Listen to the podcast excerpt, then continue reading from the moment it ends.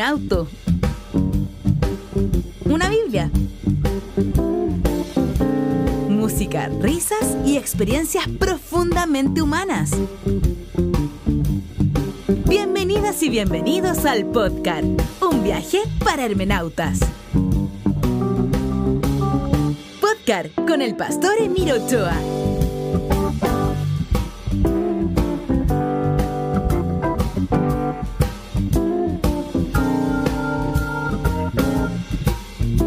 Comenzamos en un minuto.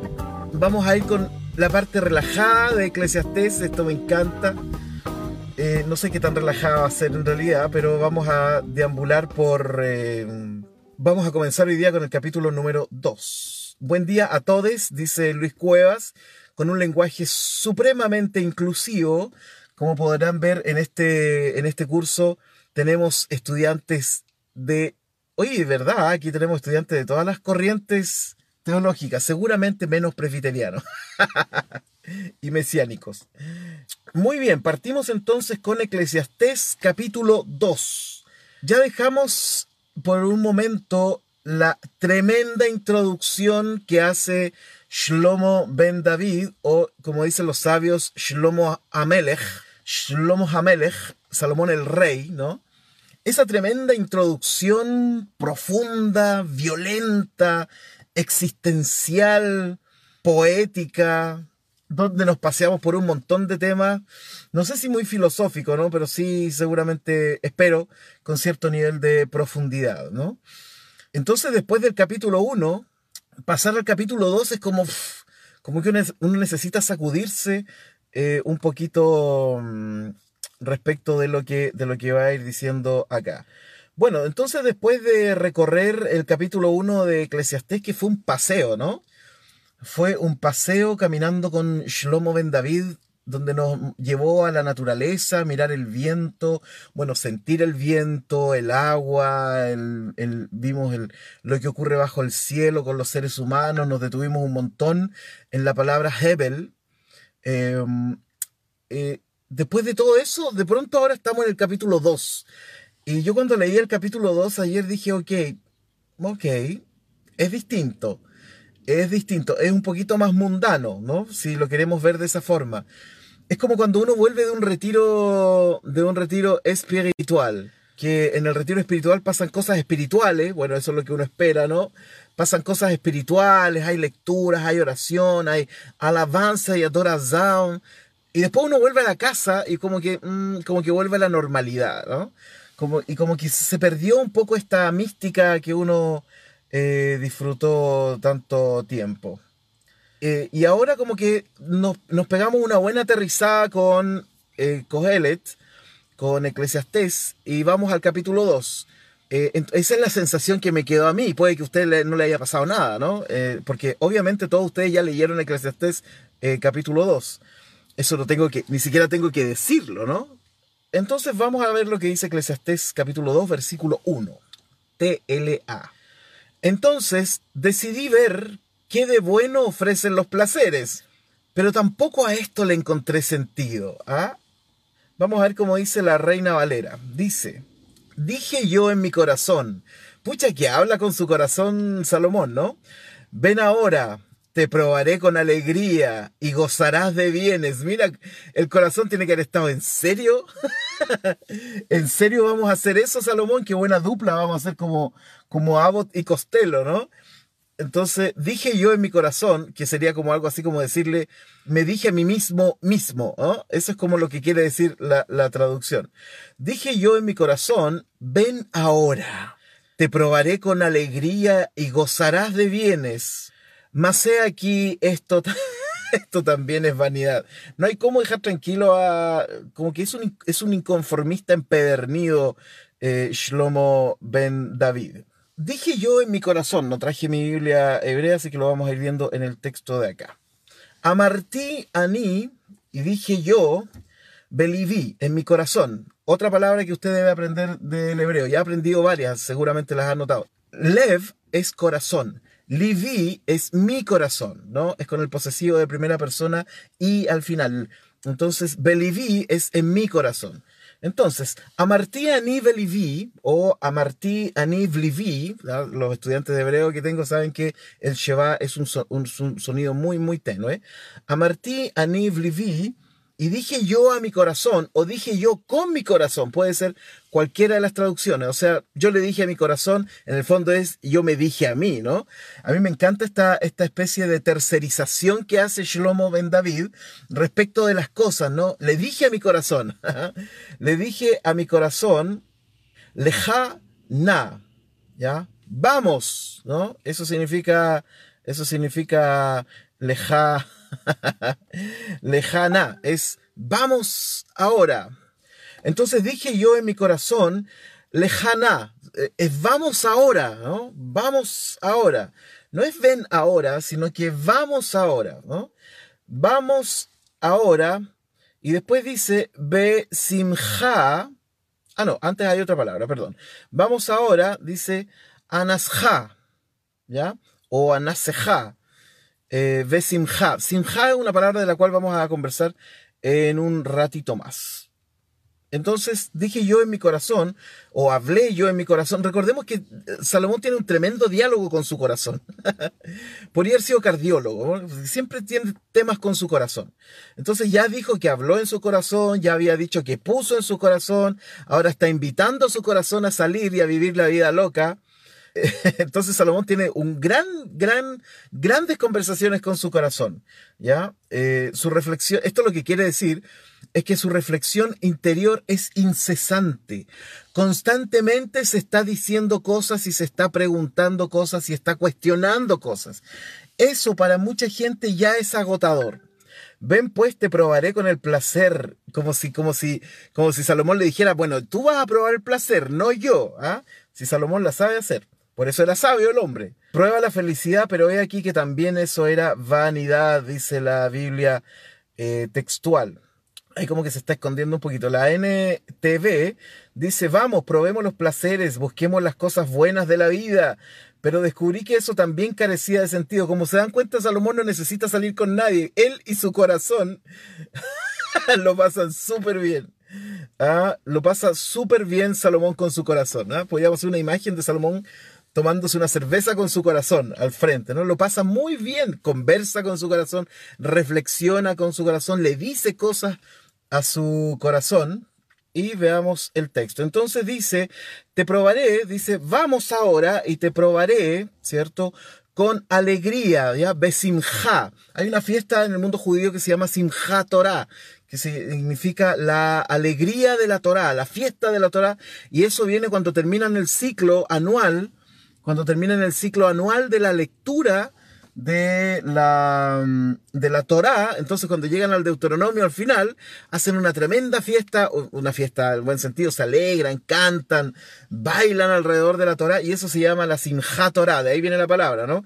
Entonces te probaré con alegría, ya, con Simha, y después dice, miren qué interesante, la Reina Valera dice, y gozarás de bienes, pero lo que lo que dice el texto hebreo es Ure, dice Ure Vetov. Eso significa y verás, y verás. Esto está re, complicado. Porque tiene una preposición que yo podría, si quisiera ser muy literalista, ¿no? Si quisiera traducirlo así como, como Yuneman, ¿no? Como que no le importa si se entiende o no se entiende, lo importante es traducir como el texto está. Eh, entonces yo tendría que traducir esto y, y ve con bien y mira, ¿no?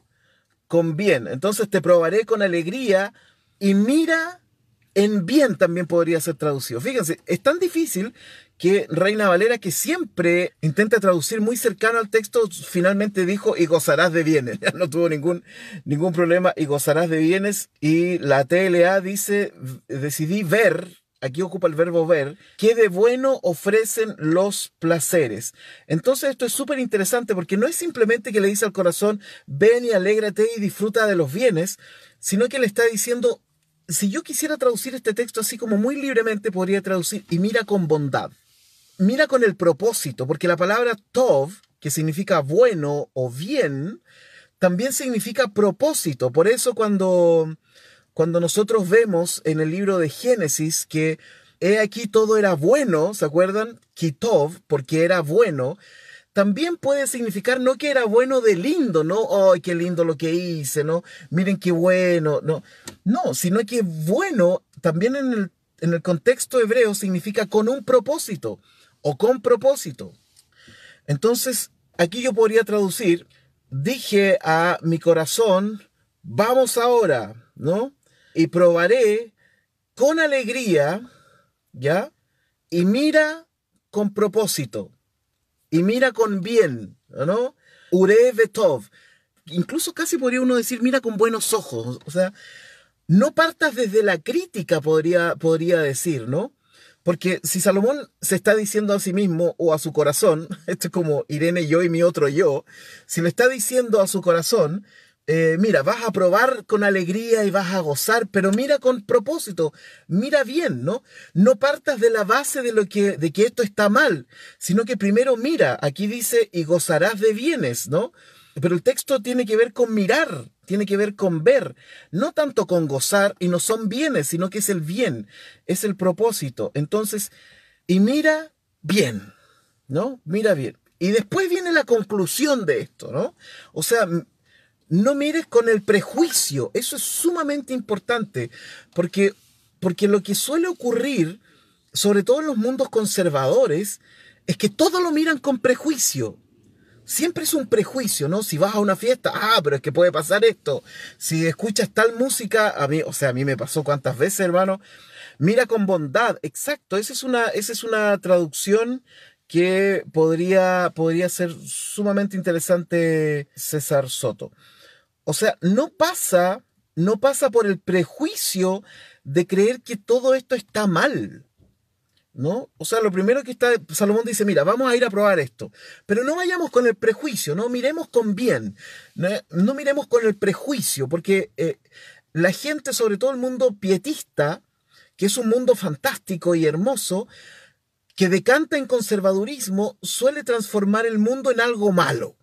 Por eso el mundo conservador usualmente le da con la cosa de que el mundo está mal, de que el mundo es malo, eh, avivando un poco esta idea de que nosotros debemos vivir protegidos entre los cristianos porque el mundo es malo, porque como que hay un prejuicio de facto de que todo está mal. Bueno, y Salomón dice, mira, primero vamos a gozar de la vida, querido corazón, y el corazón, tac, tac, tac, tac, vamos, de aquí somos. Pero mira, mira con bondad, como dice César Soto, ¿no? No vayamos con el prejuicio inmediatamente. Es lo que nos suele pasar a todos los pastores, por ejemplo, que tenemos cierta mirada, llámele progresista, liberal, emergente, como usted quiera, de la, de la Biblia, de la teología, de la eclesiología, de todo, porque quienes estamos acostumbrados a, mirar por debajo de la alfombra vemos, vemos todo. y la gente nunca nos pregunta, eh, nunca nos pregunta, como que parte de la base, cuando alguien dice, ah, es que ese pastor es liberal, parte de la base de que, de que, de que uno está mal, de que uno es un pecador empedernido, ¿no? Y parten de la base de que uno aprueba todo lo que aprueba la, la, la izquierda comunista socialista. Mira, Alfonso dice, la Septuaginta es igual de confusa, dice, mira en bien, qué bueno. Qué bueno, Alfonso, por ese comentario. Entonces la gente nunca nos pregunta, como que, como que somos los parias, ¿no? Nunca nos dice, ¿usted es liberal?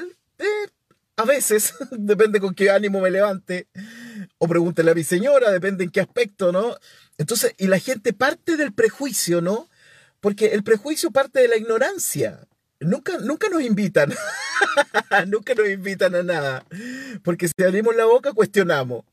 Y se parte de la idea de que, de que el pastor liberal es rojo comunista de izquierda y, marxista, lo que no es así. Bueno, en algunos casos sí, pero no siempre es así. Porque nuestra obligación como escudriñadores de la sociedad y de la escritura es no dar nada por sentado. No dar, o sea, hay, hay que decirlo, hay gente que se considera liberal porque pertenece a una, a una denominación, no una denominación, pertenece a un partido político, ¿no? Piensan que por ser de izquierda eh, deberían creer todo lo que cree la izquierda.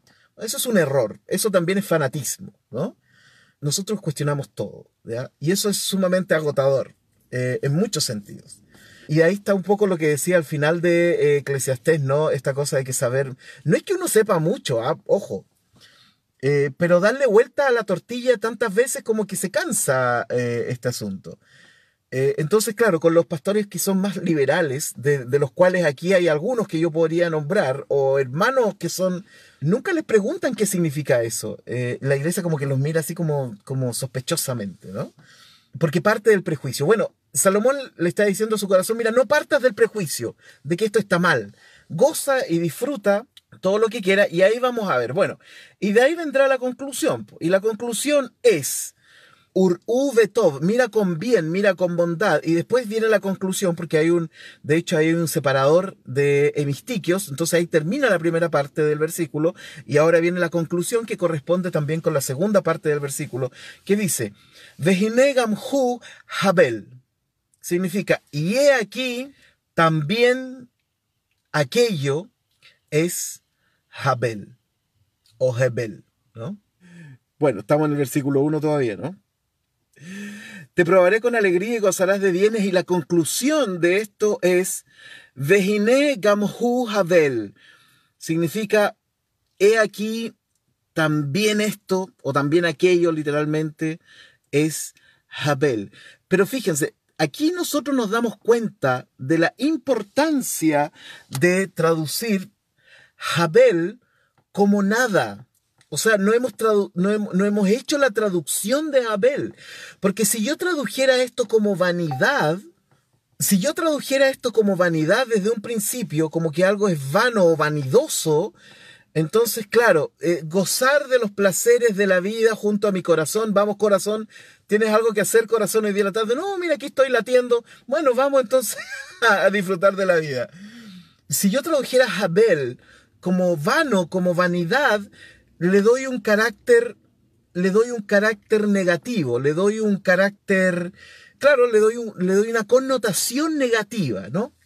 Pero Abel, recuerden que lo que quiere decir es algo que nos costó enormemente traducir, ¿no?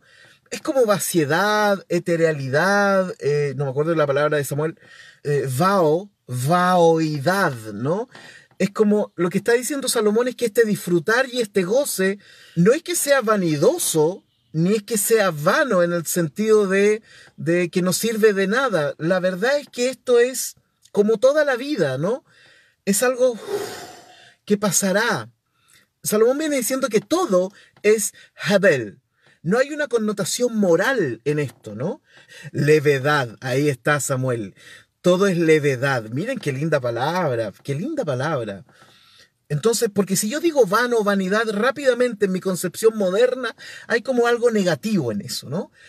Pero, pero la lo que está, recordemos que Shlomo ben David o Shlomo Hamelech está describiendo la realidad. Y la realidad, en ese sentido, no tiene una connotación negativa. Ser realista no significa tener una connotación negativa de las cosas. Es simplemente intentar describir las cosas como son. Cada uno interpretará esa cosa como negativa o positiva. Por eso traducir Habel es difícil hasta este punto, porque más adelante todavía nos queda mucho texto por detrás. Impermanencia. Aquí está, qué linda palabra, hermano. Impermanencia. Me gusta, pero me asusta. Buena palabra, hermano. Gracias ha hablado a el poeta entre nosotros. Hasta aquí, Habel, no necesitamos darle una connotación negativa, ¿no? O una connotación moral. Simplemente es esto. Voy a tomar impermanencia, levedad o eterealidad, que es mi palabra, ¿no? Eso es. Es algo que, es algo que no puedes asir, es algo que no permanecerá contigo para siempre, ¿no? Es algo que pasa, es algo, es algo, etcétera, ¿no? Pero recordemos que Salomón ya dijo al final del capítulo 1 que resulta que estudiar tanto, saber tanto y buscar el porqué de tanto también es Jabel, ¿no?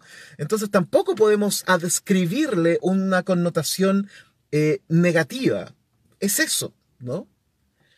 Bueno, en este sentido ya habíamos hablado de la palabra ver. ¿Y por qué ocupa ver? Reina Valera dice, y ¿cómo dice Reina Valera? No quiero quedarme solo en el versículo 1, voy a andar un poquito más rápido. Dice, y gozarás de bienes, pero el verbo es ver. cuando tú ves este tipo de ver contemplativo, tú de alguna forma te fundes con lo visto, ¿no? Eres parte de lo visto. O sea, Shlomo Ben David es parte de este mundo que él mismo dice que este mundo es Hebel, ¿no? Cuando tú miras contemplativamente, tú te fundes con aquello contemplado.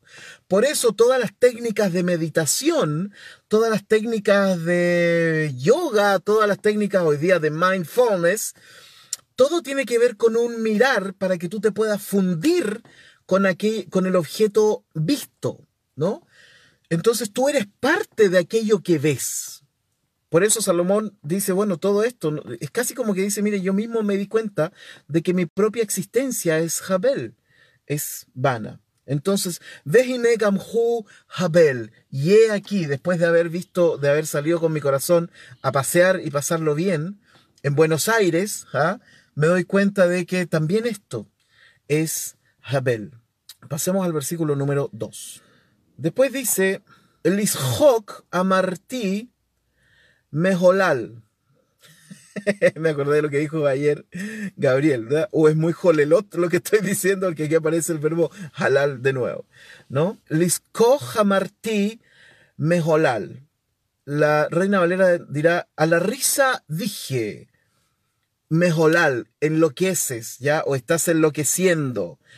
¿ah? Y al placer, ulesja, ah, no, perdón, ulesimja, ¿ah? y a la alegría aparece Simja de nuevo, le dije, Mazot osa.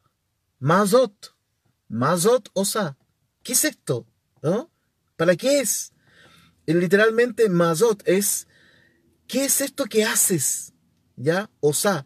¿Qué es esto que estás haciendo? Em, entonces, fíjense el diálogo que, a mí me encanta esta tercerización, ¿no? Ya habló con su corazón y ahora está hablando a la risa, ¿no? Entonces, eh, a Martí y a la risa le dije, esto es muy, muy, muy, muy del Medio Oriente. Fíjense cómo dice la TLA. A la risa dije, literalmente al reír, ¿no? En este sentido es también como la risa burlona, ¿no? Eh, no es como, reírse no está mal, libera endorfinas y nos hace vivir más. Entonces, no es solo la risa, ¿no? No es reír, sino que eh, tiene que ver quizás con esta risa burlona o con esta actitud livianita que mucha gente tiene. Hay gente que tiene una forma de ser que es muy livianita, que uno que uno los busca como para pasarlo bien, pero no son personas que uno con los que eventualmente uno pudiera tener conversaciones no es un juicio, pero son personalidades distintas. Por ejemplo, hay, ah, hay personas que sufren de algo que se llama, que los psicólogos le llaman el mal de Peter Pan, ¿no? que son como siempre niños, con los cuales uno pocas veces puede tener conversaciones realmente detenidas, ¿no? Porque lo que uno a veces busca no es una conversación profunda, sino que lo que uno a veces busca es una conversación que se pueda detener en el tiempo una conversación sin agenda de por medio, una conversación sin teléfono de por medio, una conversación de ese tipo. Entonces cuando aquí Shlomo dice a la risa, le dije, es como esa risa, ¿no? Como esa, como esa actitud de reírse, de ir con una actitud liviana por la vida, ¿no? Eh, a eso se refiere eh, más. Es un estar constantemente viendo todo de manera jocosa. Eso ya es una actitud que no sirve mucho para entablar conversaciones realmente profundas. Una cosa es la simja, como la simja Torah, que yo les comentaba hace un minuto. Otra cosa es este tipo de alegría. Entonces Salomón le dice a esta risa burlona, ¿para qué haces esto? ¿No? ¿O qué es esto? ¿Por qué? ¿No? ¿Por qué, por, por qué haces esto? Bueno. Dije a la risa desquiciada y a la alegría, ¿para qué sirve? Buena traducción. Kurt, traducción de Lutero. Hablé en mi corazón, Adelante, viviré bien y tendré días buenos, pero mira, esto también es vano. Buena traducción. Gracias, querido Kurt. Bien, continuemos eh, entonces. Antonia dice, es una tontería pasarse todo el tiempo sonriendo. No hacer más que divertirse no sirve de nada. PDT. ¿Qué es PDT? Eh, vamos al versículo siguiente, versículo número 3 este versículo está larguito, ¿no? La TLA dice, hice luego la prueba, ajá.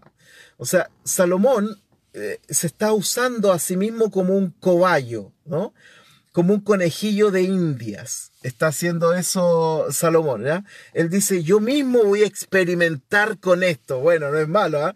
No está probando con cremas nuevas para la cara, no está, no está probando con nuevos medicamentos. Ahí yo creo que Salomón dice, no, mira, que pase nomás soy el rey, búsquense a otro que...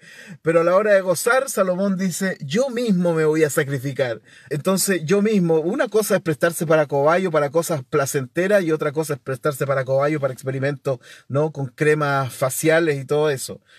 Entonces, esto me, recuerda a, a, otro libro. Miren, este más de alguna vez lo he recomendado, pero en este curso no. Hay un periodista que hace varios años, hizo un experimento con él mismo y les va a encantar y después van a, van a comprar el libro, se los aseguro. Eh, este periodista de origen judío, primero ya había hecho un experimento y ese experimento era leer toda la enciclopedia británica, toda, de la A hasta la Z. Toda, y él iba contando y él iba relatando cómo leía esos... Eh, o sea, qué le pasaba a él con estos textos. Y era toda una aventura y le fue súper bien. Bueno, el asunto es que después hizo un segundo experimento donde él se ocupó de cobayo, ¿no? De conejillo de indias, de experimento. Y resulta que este, este segundo experimento que él hace, él dice lo siguiente. Voy a tratar de seguir al pie de la letra, esto es súper bueno, voy a tratar de seguir al pie de la letra todo lo que dice la Biblia sin interpretarlo. Sin, o sea, sin interpretarlo. Entonces se hizo asesorar por un pastor, por un rabino, etc. Se asesoró por personas que conocen del mundo de la Biblia.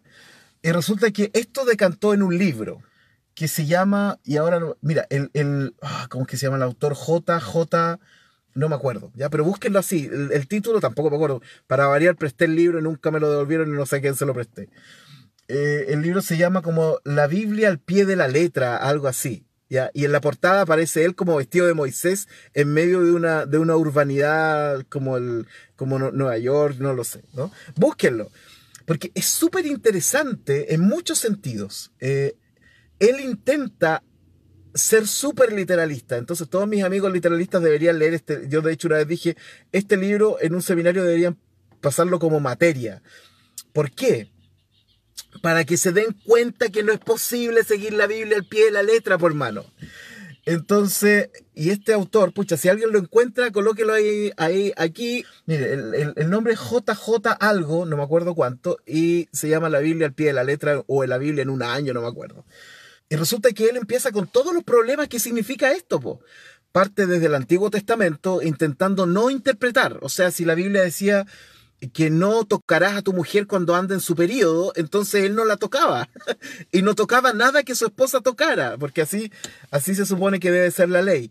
Eh, es toda una aventura, porque él dice, no sé, día uno, se tiene que dejar crecer el pelo porque no se puede, no se puede afeitar, ¿cierto? Porque la Biblia, J. Jacobs, exactamente, J. Jacobs. Em, y, si, y si tienes el título del libro, Pablo, sería ideal.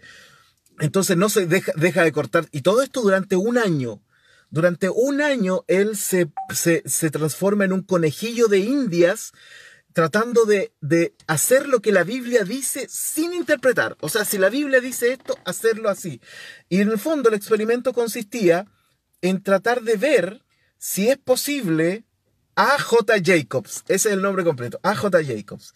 Y la Biblia se trata de este hombre que experimenta consigo mismo la posibilidad de vivir la, la Biblia sin interpretarla, porque todos nosotros, entonces a mí me encantó, porque hay gente que siempre dice, no, es que hay que hacer lo que dice la Biblia, que es bueno, ahí tienen un libro y se van a dar cuenta de la imposibilidad de hacer todo, de que uno tiene que interpretarlo, ¿ya?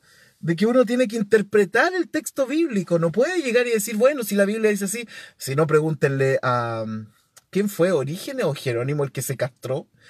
Yo lo dije hace poco, ¿no? Pero no me acuerdo si fue Orígenes o Jerónimo. Creo que fue Orígenes. Y ahí se muestra la imposibilidad de que tú tienes que interpretar el texto bíblico. Ya no me acuerdo si fue Orígenes o Jerónimo que, que Orígenes, gracias Kurt. Orígenes llega a la conclusión porque él se daba cuenta cómo su cuerpo deseaba, ¿no? Y tenía alumnas Así cuenta la historia, ¿no? Eh, y, él, y, él, y él se daba cuenta cómo su cuerpo masculino, ¿no? Tipo Spartacus, ¿ah? bañado en aceite y cosas así, deseaba. Entonces él no encontró nada mejor que ¡fa! Bueno, se castró, digamos. Vamos, vamos, a decir, vamos a ocupar el término técnico, se castró, ¿no? Eh, porque leyó en el texto bíblico esta, esta parte que decía que si tu ojo te es ocasión de caer, sácatelo, etc. Entonces interpretó literalmente el texto y dijo, suácate. Bueno, lean el libro. Yo, yo, de hecho, yo creo que en algún momento me lo voy a, me lo voy a comprar de nuevo. A menos que al que se lo presté me lo quiera devolver, pero ya pasó mucho tiempo. Ya tuve que comprar un libro de nuevo que presté y nunca me devolvieron. Entonces, yo creo que me lo voy a comprar porque es muy entretenido, de verdad, es una lectura y nos hace cuestionar muchísimo también esta idea de, de verdad no podemos interpretar la Biblia al pie de la letra. Eh, no se puede. O sea, él llegó a la conclusión de, no importa que les cuente la conclusión porque además es obvia, ¿no? Él llega a la conclusión de que no se puede, de que por, tienes contradicciones, tienes contrariedades, eh, etc. Ni siquiera los judíos más piadosos interpretan la Biblia al pie de la letra. O sea, siempre debe haber un punto en el cual vas a tener que interpretarla, siempre. Luis dice, le conté a los jóvenes de la iglesia cuando andaban con la idea de seguir la Biblia al pie de la letra. Quedaron sorprendidos. ok, le contaste de origen, ¿no? Qué terrible. Bueno, entonces Salomón se está, se está refiriendo, está siendo él un cobayo. ¿ah? Él mismo se está poniendo a experimentar, ahora experiment, o sea, experimentar con la cantidad de dinero que tenía Salomón, era el jefe, era the boss, eh, es una cosa distinta que experimente cualquiera de nosotros, digamos. La TLA dice, hice luego la prueba de beber mucho vino. Ajá. Seguramente se vino a Chile, porque Chile tiene el mejor vino del mundo y de cometer las más grandes tonterías. No, ahí ya se fue de Chile. Quería ver qué de bueno le encuentra la gente a sus pocos años de vida en este mundo. Pero hice esto sabiendo lo que hacía. Ajá, seguro. Nunca perdí el control de la situación. no te creo. Si no, no hay gozo, hermano. ¿Cómo va a gozo si no pierdes el control? Veamos el texto hebreo mejor. La primera, la primera palabra que aparece en el versículo 3 dice tarti, ya viene, viene del hebreo tur, ¿no? Tarti que significa también explorar, buscar, espiar. Entonces, exploré otro verbo que ocupa para su corazón. Le dijo a su corazón, le habló a su corazón, puso en su corazón. Pobre corazón. Corazón de piedra, corazón. Ah, y ahora dice, exploré. O sea, pobre corazón. No hay corazón que aguante con Salomón. Tarti Bibli, exploré en mi corazón, ¿cierto? O la Reina Valera dice propuse, más elegante. Propuse en mi corazón. Después tenemos la palabra eh, limshoch, que significa eh, agasajar, ¿no? Con vino a, a mi carne. Literalmente dice eso. A mi cuerpo. A mi cuerpo. Perdón. Es que me acuerdo de un amigo una vez que habló de la lluvia y el cuerpo, entonces imposible que no me ría con esto. Tarti eh, blivi limshoch bayain, yain se dice vino, ¿ya? Et basari, ¿ya? El verbo mashach que aparece aquí en este texto significa literalmente tirar o arrastrar. O sea, lo que está diciendo es como que arrastré mi cuerpo por el vino, una cosa así. Estuvo bien buena la fiesta, ¿no? Literalmente, si yo quisiera traducirlo así, diría arrastrar en el vino mi carne. bueno, ahí uno podría decir, esta es la diferencia entre teología y práctica, ¿no? Respecto de esto, ¿no? Cómo Salomón se presta a sí mismo para experimentar qué es lo que ocurre con él, ¿no? Es sumamente interesante esto. Para mí siempre me hace pensar un poco justamente en esto de, yo no logro entender, o sea, sí entiendo, cómo puede haber un ramo que se llame teología práctica, si toda teología debería ser práctica, ¿no? Este es justamente por la diferenciación occidental que nosotros hemos creado respecto de las cosas de la mente en relación a las cosas del cuerpo, ¿no? O sea, fíjense que en nuestros mismos seminarios hemos, hemos, em, hemos perpetuado la idea de que la mente es una cosa aparte del cuerpo. Entonces, ¿se acuerdan cuando les conté mi historia cuando llegué al seminario? Entonces algunos iban a estudiar teología nomás por mano, pozón. ¿Ah? Yo vengo a estudiar teología nomás porque lo mío es el, el acto de la mente, el acto del pensamiento. Y yo era uno de esos, por mano. Era más arrogante todavía. Entonces yo vengo a explorar los misterios de Dios y por lo tanto quiero ser theologos, ¿no? Un discurseante de Dios. Y la verdad es que después me transformé en un discurseante de Dios. Y el que estaba más abajo en la cadena, en la cadena no alimenticia, sino eh, en la cadena de estudios era el misionero. El misionero o la misionera eran los que llegaban así como, incluso llegaban como peritas para abajo, ¿no? Llegaban así como, sí, yo vengo a estudiar para misiones. Eh, y como que todos los demás así como, viene a estudiar para misiones. Qué tierno. Porque se nos enseñó esta idea de que la mente como que es superior y que el cuerpo bueno está bien, ¿ya? Sobre todo, es una idea muy protestante además, ¿no? Que debemos, por supuesto que debemos criticar y debemos enjuiciar es una idea muy protestante, ¿no? De que la teología para la mente avanzada. Bueno, y la práctica, el que da comida en la calle, el que va y lleva cosas, eso es qué, qué lindo lo que hace, pero lo superior es la teología, la teología de acá de la mente. Eso es un error brutal que hemos cometido. Hemos perpetuado la idea griega de la separación del cuerpo y la, y la mente, ¿no? O el alma y el cuerpo como dos entidades separadas. Bueno, no es así, ¿no? No es así. Por eso me encanta Salomón, porque él no solo se queda con la idea, él no es un teólogo del balcón. Teólogo, el, Salomón Shlomo Ben David experimenta él mismo. Él va y, bueno, está bien que su experimentación no sea mala, digamos, ¿no? pero él hace eso y eso me parece sumamente importante. O sea, fíjense que en el seminario quizás debería ser todo lo contrario. Es como lo que pasa en pedagogía en Chile. Para todos los que no están en Chile, pedagogía es como lo que votó la ola como que, como que ya, ya, si no me dio el puntaje quiero tener, es pedagogía, ¿no? Así como pedagogía. Excepto los profesores que estudiaron de verdad con vocación pedagógica. Bueno, pedagogía debería ser como en otros países, que debería ser como lo más alto, debería estar, debería estar a la par de, de aquellos que estudian medicina, no sé, ingeniería, debería estar allá arriba. O sea, eh, eh, pedagogía debería ser quizás el ramo más, más difícil de entrar, el que gane un muy buen sueldo en donde estén los mejores. En los seminarios debería ser igual, debería haber una inversión. El que va a estudiar para misiones, el que va a estudiar para trabajar ahí en, donde las papas queman, debería ser lo más elevado. Y abajo, abajo, el que solo quiere estudiar para saber, ¿no? Es, incluso deberíamos mirarlo mal, ¿no? Eh, el que va solo a estudiar para, para, para saber de Dios. Pero nosotros invertimos los valores, hicimos la inversión de los valores. Entonces colocamos por sobre, esto es muy occidental y muy hijo del mundo protestante, invertimos los valores. Entonces práctica es una cosa, y de hecho hay ramos en ciertos seminarios o universidades que se llaman teología práctica, ¿no? Como si hubiera una teología no práctica. Esto es súper loco. Yuneman dice, y consideré si mi corazón, y me encanta Yuneman porque porque toma un poco esta idea del arrastrar, ¿no? De la palabra mashach. Y dice, y consideré si mi corazón ha de arrastrar cual vino a mi carne, ¿no? Cual vino a mi carne. Me parece súper interesante esa, esa traducción.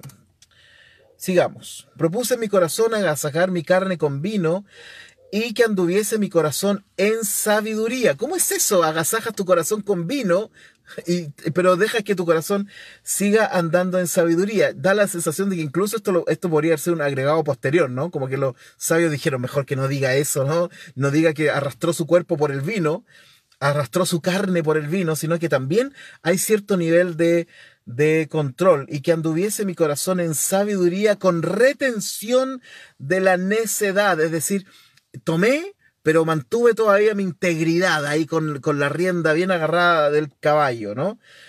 Todo esto lo hice hasta ver cuál fuese el bien de los hijos de los hombres, en el cual se ocupan debajo del cielo todos los días de su vida.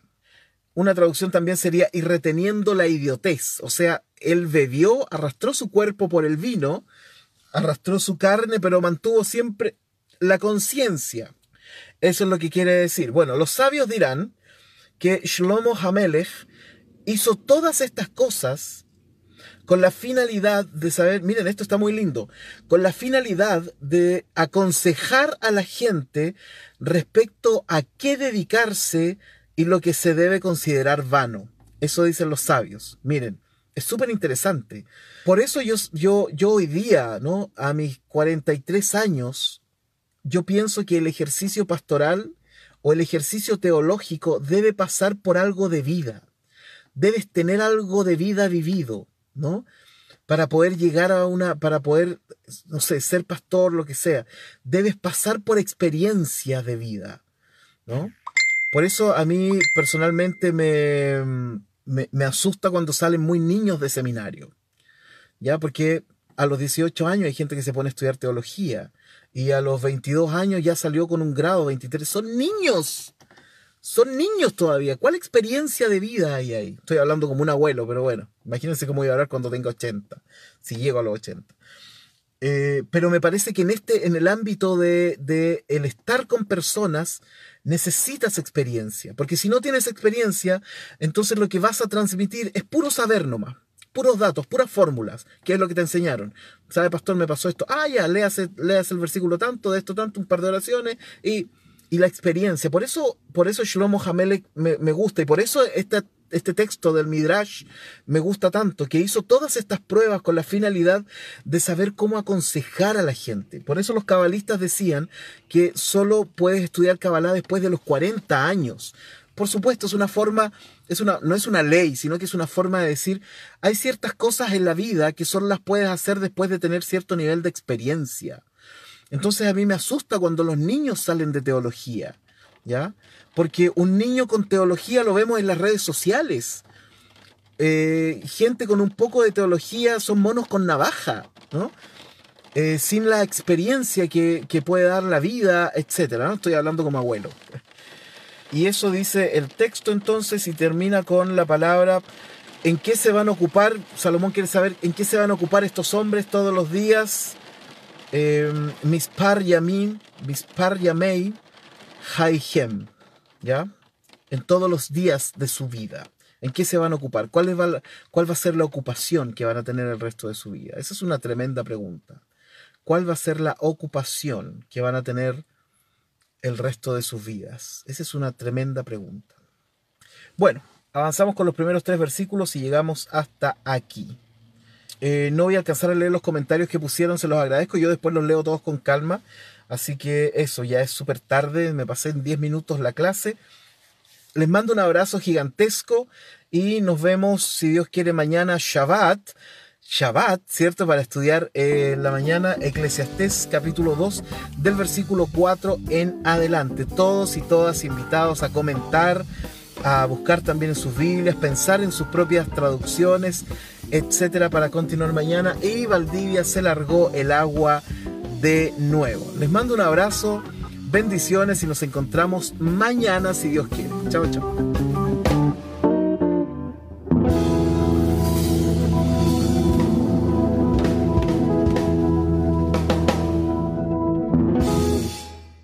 Podcast con el pastor Emiro Ochoa. Viene de zar, que significa es que suena raro cuando uno lo dice así, ¿no? Es, que es carne, ¿ya? Eh, mi señora me va a retar por esto. A mí me pasan retando en la vida, ¿no? Otras informaciones en www.nuag.org. Nuag.org.